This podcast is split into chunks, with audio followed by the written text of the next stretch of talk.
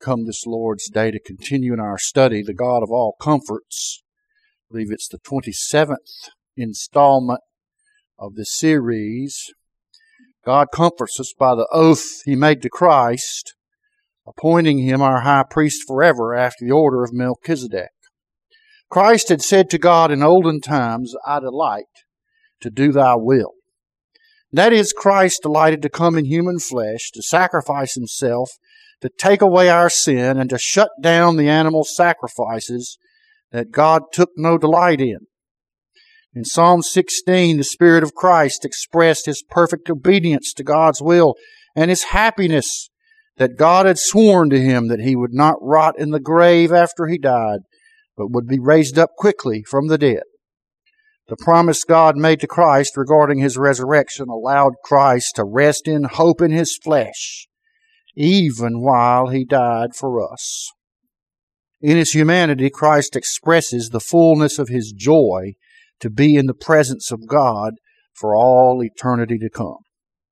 At the cross, when Jesus cried out that God had forsaken him in judgment and wrath, he was embracing as his own testimony Psalm 22. That psalm begins describing the cruelty and horror of his crucifixion and how wicked men abused Messiah at Calvary. It describes in sometimes gory detail the sorrows of Christ as he bore our sins in his own body. But the psalm turns abruptly at verse 22 when he begins to describe his victory and his vindication by God himself. It turned out that even though Christ was forsaken by God, that didn't mean that God was oblivious to his sufferings. Not at all. In fact, God's forsaking of Christ refers to God's pouring out his wrath on Jesus for our crimes laid upon him and not delivering him from them. Until, that is, God raised Christ up in power and glory.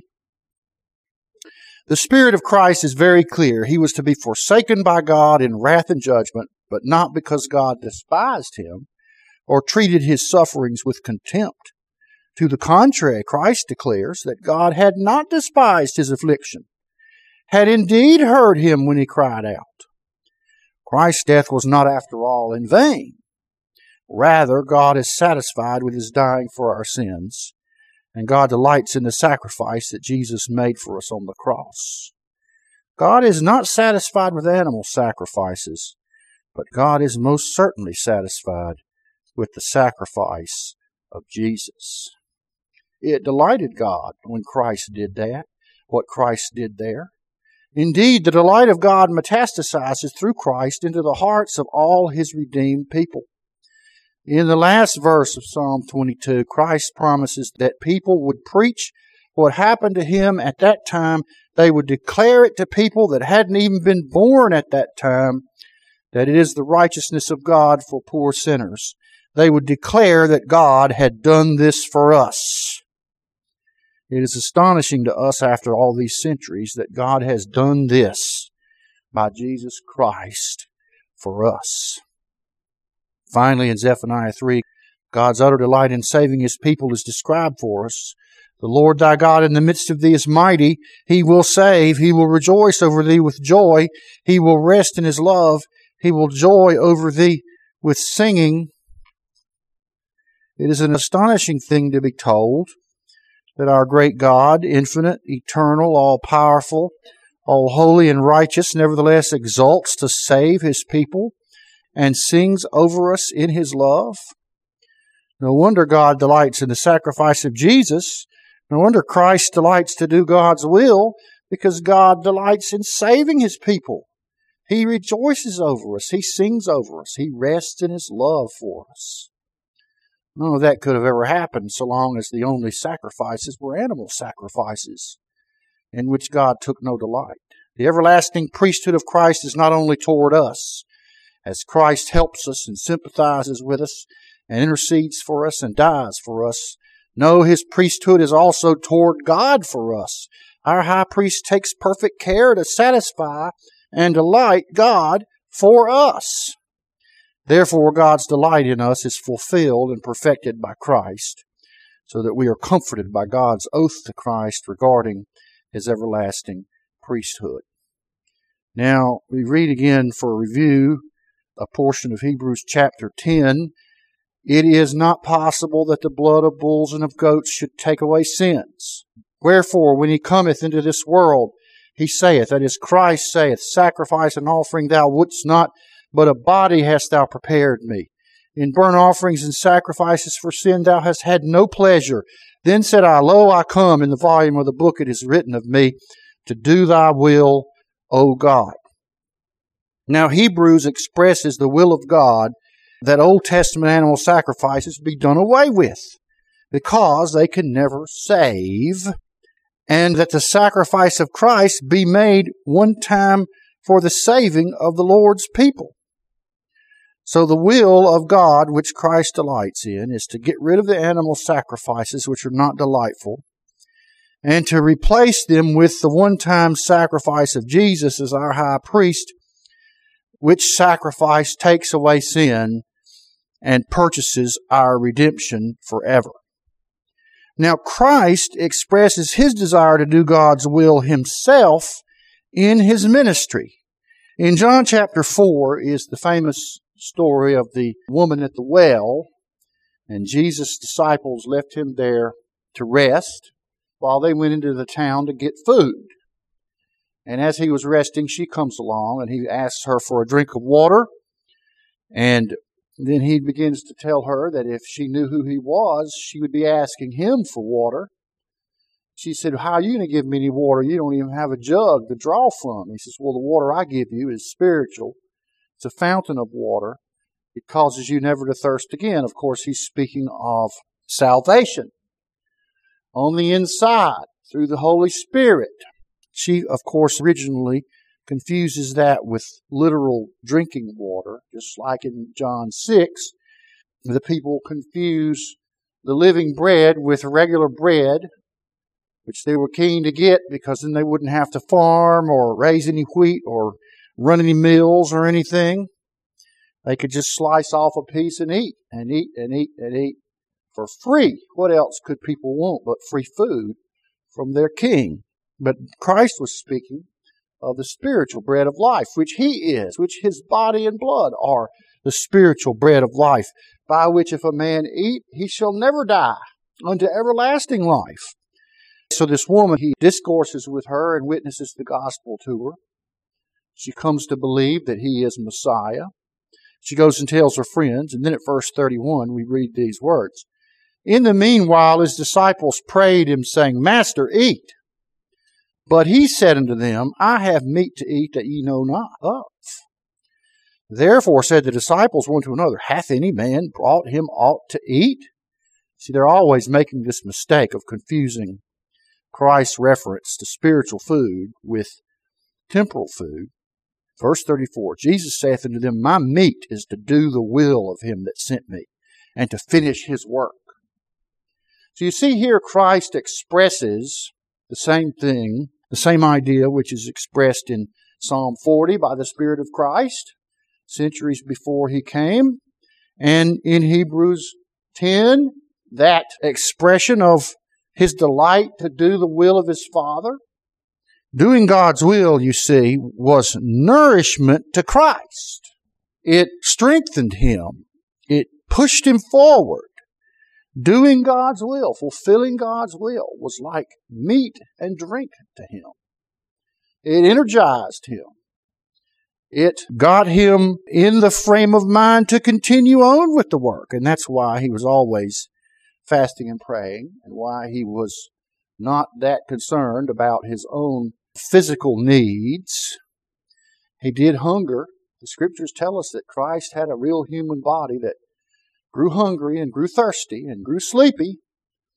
But he's making the broader point to his disciples as if to explain to them why it was he was forgetful to eat the food they had gone into town to purchase. Why? Because he had meat to eat they knew not of. What was it? It was to do the will of him that sent me and to finish his work.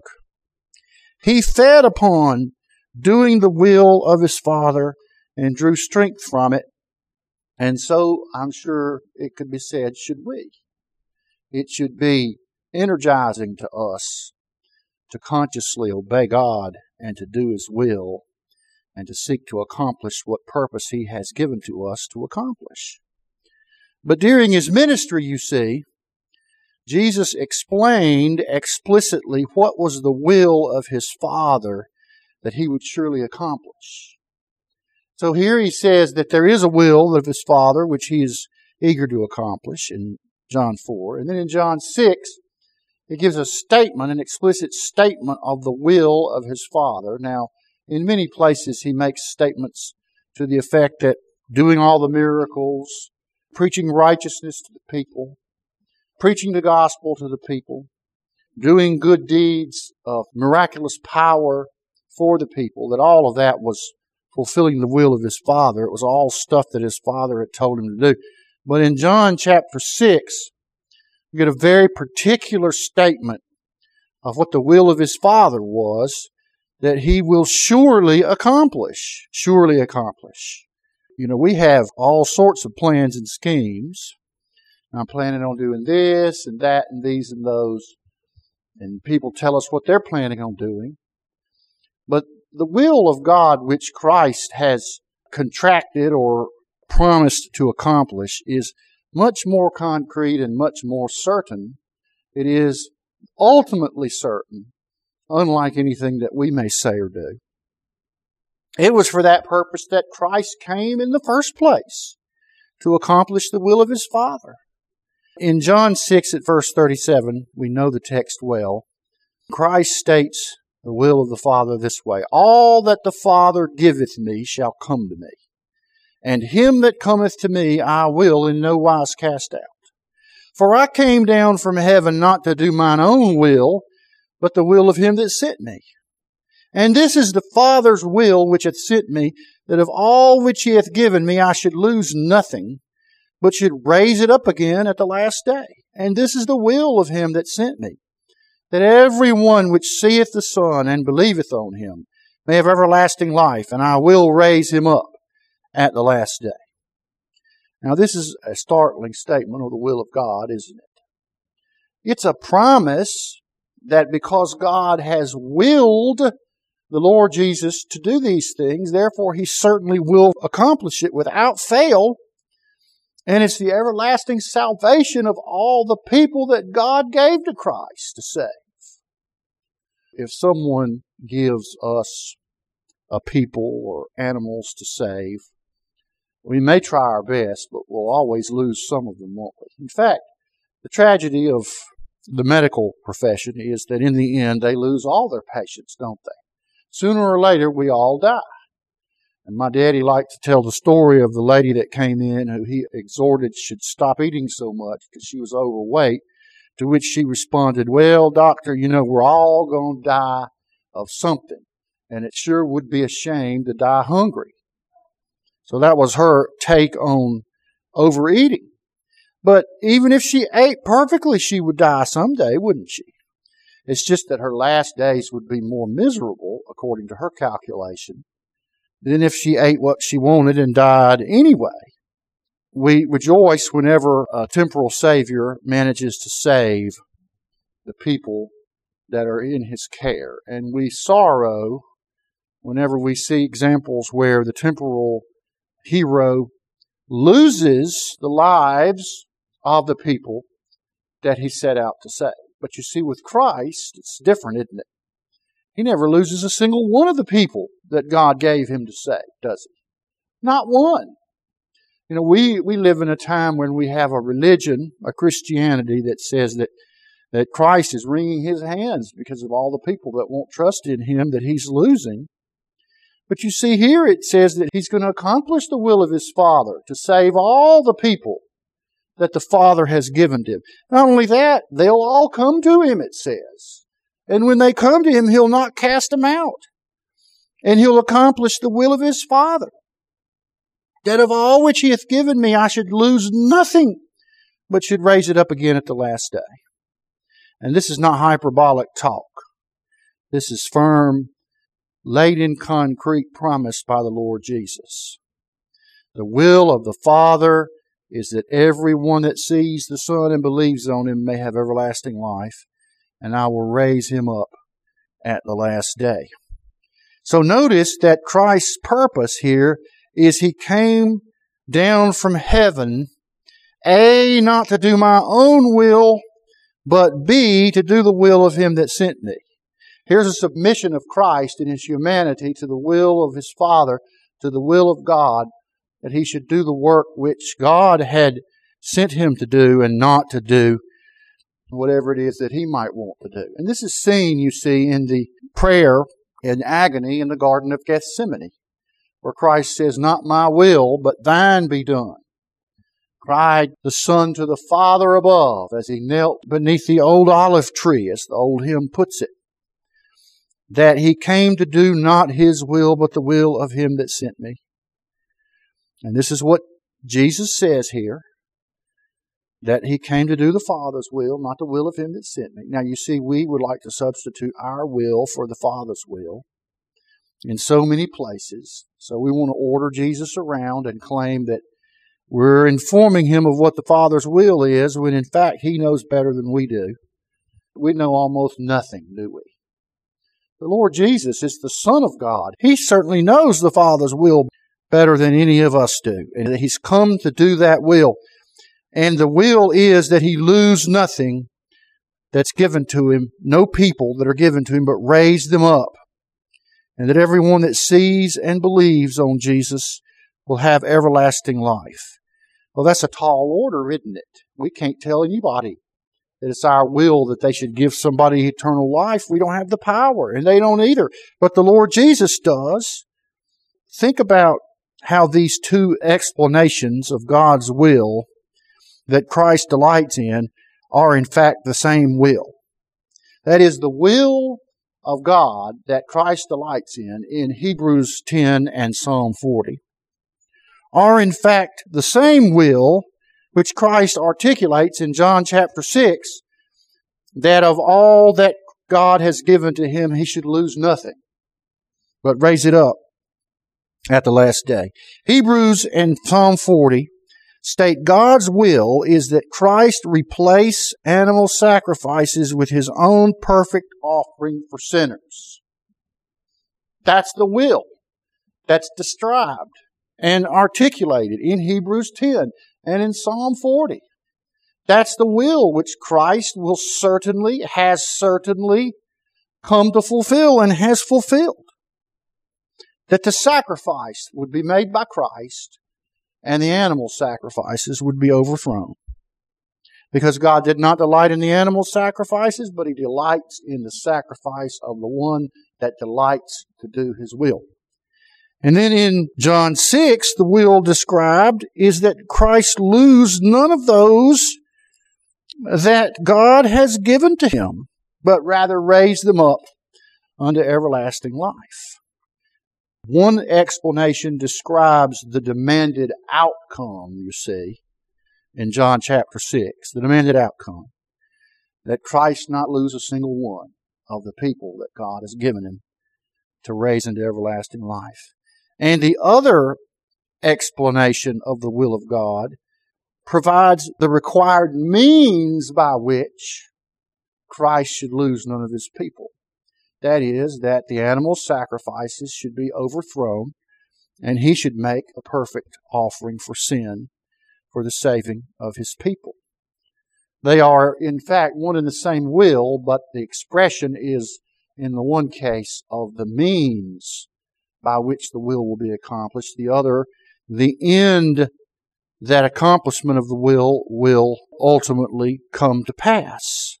If Christ was to fulfill the will of John 6 to save everyone given him by God, then he must delight to do the will expressed in Hebrews 10 that he sacrifice himself as God's lamb and shut down the Old Testament animal sacrifices that could never save anyone. Now, this is in marked contrast to the way we operate in our world because we like to have our cake and eat it too. And I thought about that idiom and wondered how it translates into other languages. Americans have so many idioms that If you think about them very long, the more you think, the worse they, the worse they sit with you. We want the excellent consequence without the painful cost. And this is what's driving our society down the road to perdition. Society says live and act like you want. You're entitled to live and act like you want, and you're then entitled to demand the outcome that requires hard work and sacrifice which you didn't do. As if they aren't connected to each other at all. My illustration is you remember an old child's busy box? Had a bunch of dials and knobs that clicked when you turned them, and sliders that made funny noises, and rubber horns that when you pressed them, they made funny beeping sounds. And the idea was that a toddler or an infant could sit there and amuse himself by operating all of these controls, which had a visual and auditory effect, but which didn't accomplish anything. But sadly, in our country and all over the world, really, we've taken the busy box and installed it as the explanation for how we think the world ought to operate. And that is, I should be able to turn this knob to get what I want, and it shouldn't have any effect on any of the other inputs and outputs in my life.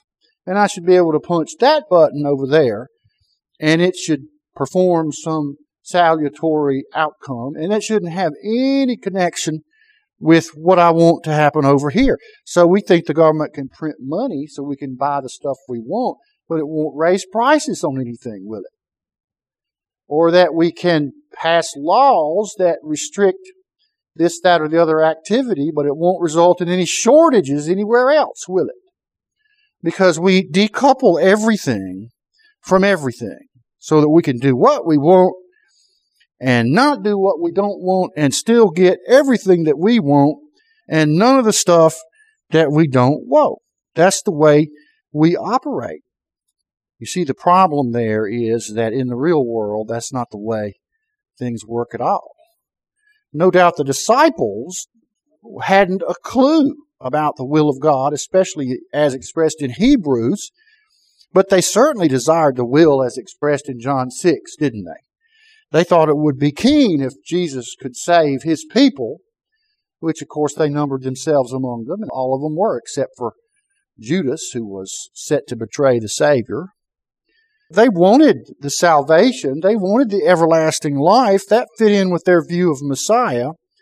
They desired the will of John 6, but without Christ making himself an offering or anything drastic like that, surely we can have the one without the other.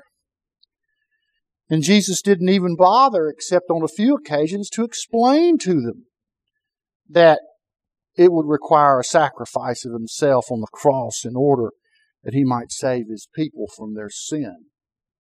Everybody wants to get saved from their sin, but nobody wants there to be any cost paid by anyone to do so.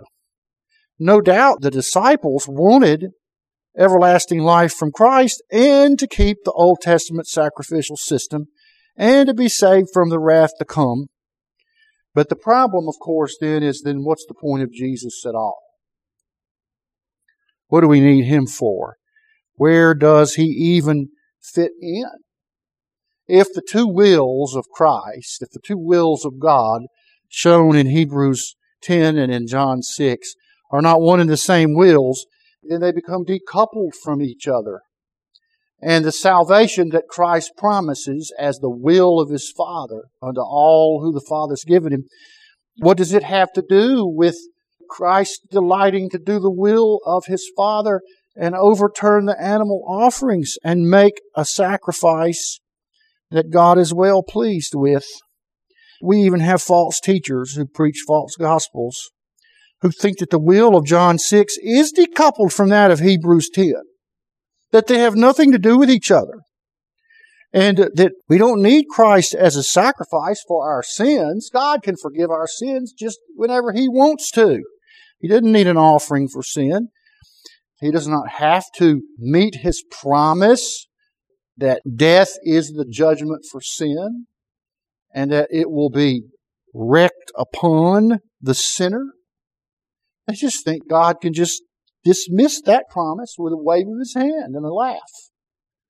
And so they don't see any connection between the will of God in John 6 and the will of God that Christ delights in in Hebrews chapter 10.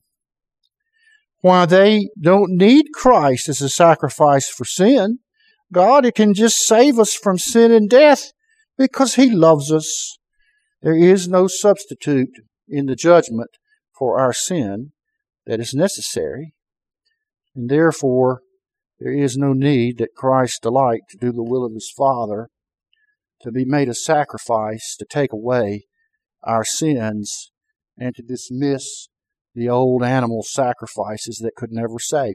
But God declares the end, you see, which is the salvation of His people who He's given to Christ, from the means that is the sacrifice of Jesus, our high priest, for us. Both of these statements of the will of God, which Christ delights to perform, are related to each other, are really identical to each other. They're just expressions of the consequence and the cause. These are indeed the will of God that Christ delighted to do. We cannot have the one without the other. Hebrews makes the point that not only so, we can't have the salvation of God's people, which God has declared is His will, if we're still going to trust in the animal sacrifices. They have to be taken away by the sacrifice of Jesus. They have to be displaced by it. And that's the problem that the Jewish believers were wrestling with. But we like the temple order and the temple rituals and we like our ethnic and religious and national ways of doing things, our traditions. We're comfortable with them. So why do we need Christ anymore? And the writer of Hebrews is explaining to them that without Christ, there's no salvation. There's just ineffectual animal sacrifices that are not capable of washing away the sin of the people. When Jesus satisfied the will of God in dying to save us from our sins, he had in mind particularly the very same people that God had given him to sacrifice to save according to his will. Just like Christ fulfills God's will to save all those given to him by the Father, so too Christ fulfills God's will to offer up himself in the place of those same people to accomplish God's will as to the sacrifice. Christ's sacrifice never fails to save those he had in mind to ransom from their sin so that he might fulfill the will of his Father, that he lose not a one of the people that God had given him, but raise them up at the last day. If you have trusted in Jesus' sacrifice for your salvation, then you have filled up a part of the delight of Jesus in delivering you and saving you. The other text we read from the Gospels this morning, Luke 10, at verse 17, that story of when the disciples came back from preaching the gospel and they were all fixated with how wonderful it was that the demons obeyed them. They were able to heal people. And what does Jesus say? Notwithstanding in this rejoice not that the spirits are subject unto you, but rather rejoice because your names are written in heaven. He puts his finger on the key point of our rejoicing, that our names are written in heaven. We're amongst the people that God has given to Christ and has expressed his will that he not lose a single one. And then look at this. At that hour, Jesus rejoiced in spirit and said, I thank thee, O Father, Lord of heaven and earth, that thou hast hid these things from the wise and prudent, hast revealed them unto babes, even so, Father, for so it seemed good in thy sight. Here's an example of the Lord Jesus delighting in the will of his Father, that the gospel should have been revealed to the helpless, the ignorant, the inarticulate, the little people, not the wise and prudent people, not the scholars, you know, not the religious rulers, not the scribes and the Pharisees. The Lord Jesus gives thanks to God. He rejoices that You've hidden the gospel from the wise and prudent, and you've revealed it unto these babes. And why is this? Even so, for it seemed good in thy sight. You see, here's a precious example of how the Lord Jesus delighted in the will of the Father.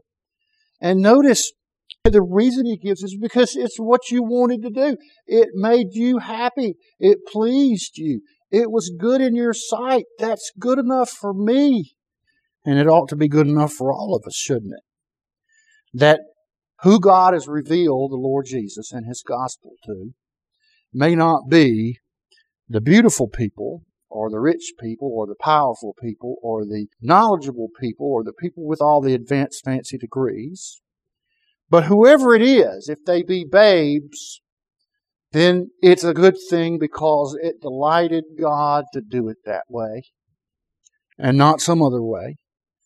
And then he says at verse 23, turned to his disciples, said privately, Blessed are the eyes which see the things which ye see. Now, this is not Christ congratulating them on having such sharp vision or good eyes. No, he's saying that you've been blessed by God that you should see these things.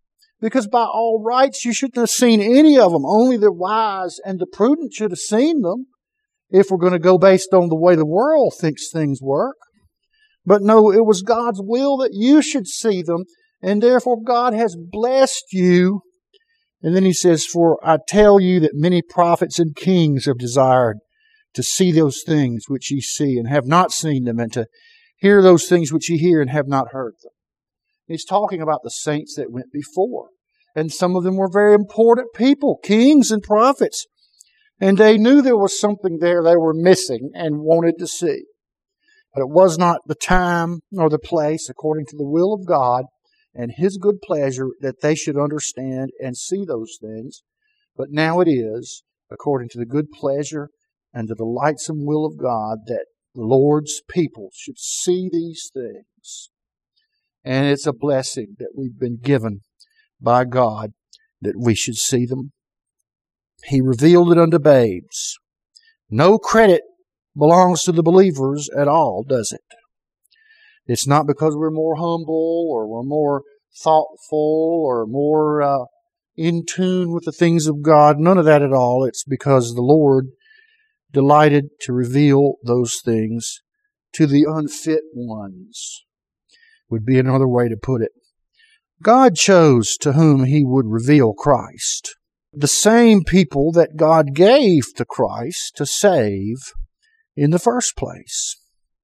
Now, one thing in closing we should note is that the people who lived in the ministry of Christ heard what the will of God was, and some of them believed it and embraced it because Christ told them that was what God had purposed for him to do was to save the people that God gave to Christ and raise them up at the last day. But you see, almost none of them understood what the cost would be of Christ's delight in this will of his Father to save his people. What will the cost be? Who can say? How can we know? Well, it had been foretold in olden times, and we've gone over those many, many times. But now we do know what the cost was, wasn't it? You see, the cost of Christ delighting in the will of God as articulated in John 6, that he should save every single person whom the Father gave to him and lose not a single one.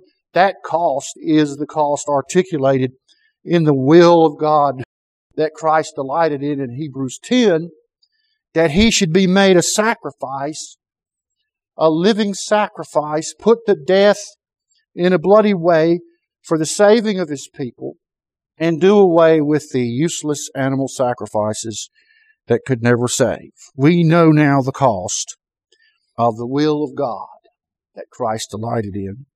In fact, we celebrate it around the Lord's table, don't we? We celebrate that Christ was willing to do this for us, but willing to do this because he delighted in the will of God. And he would obey the Father's commandments, and he would accomplish the work and finish the job and work out an everlasting salvation for all the people who come to him whom God has given to him. And this is why, you see, while the disciples probably didn't detect the priesthood of Christ, we can. Because the cost is all on the side of the priesthood, isn't it? It's one thing to go around announcing glorious salvation and people agreeing that it would be a good thing. It's another thing entirely to describe the cost of the salvation, the tragedy of the cost, the suffering of the cost to Jesus on the cross. And then people will roach up and they'll say it's not fair that God shouldn't have done that to him. And besides that, their sin isn't that bad anyway, and they don't need a sacrifice, and so forth and so on. But we see, has been revealed to us because we're babes, what was the promise and what was the method or the price which Christ would pay. And that is why, since it is an exercise of his priesthood, which God swore to him with an oath he would receive, that is why we are comforted so greatly by the oath that God made to Christ that he would be our priest forever after the order of Melchizedek. And he left us like Melchizedek did this bread and this wine. You remember that's what Melchizedek gave to Abraham. Offered him bread and wine.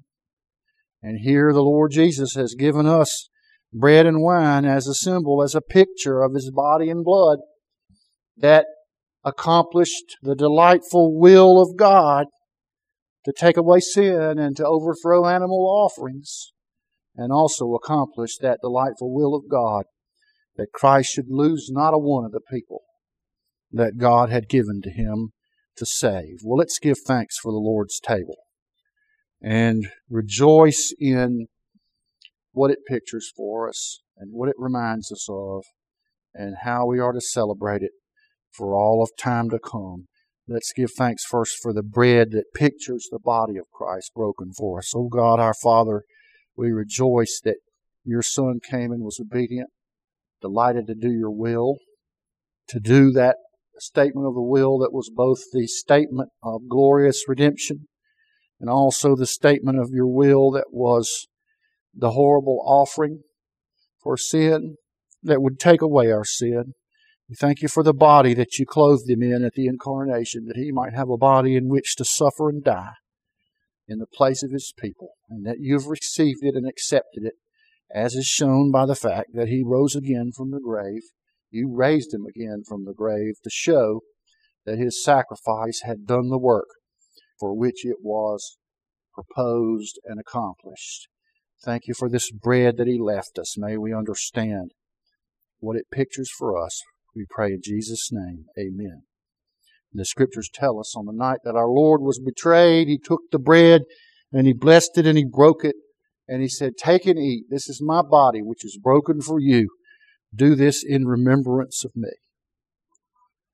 I'd like to ask my Father if he'd give thanks for the cup that pictures the blood of the Lord Jesus shed for an atonement for our sin. And the scriptures tell us that after they had supped, he took the cup and he blessed it and he said, Drink ye all of it. This cup is the new covenant in my blood for the remission of sin. Do it as often as ye do it in remembrance of me. And the scriptures tell us that as often as we eat this bread and drink this cup, we do preach the Lord's death until he comes. Let's stand and sing number 70 in the Black Book. Jesus, thou alone art worthy ceaseless praises to receive. For thy love and grace and goodness rise o'er all our thoughts conceive. With adoring hearts we render honor to thy precious name, overflowing with thy mercies, far and wide thy worth proclaim. Number 70.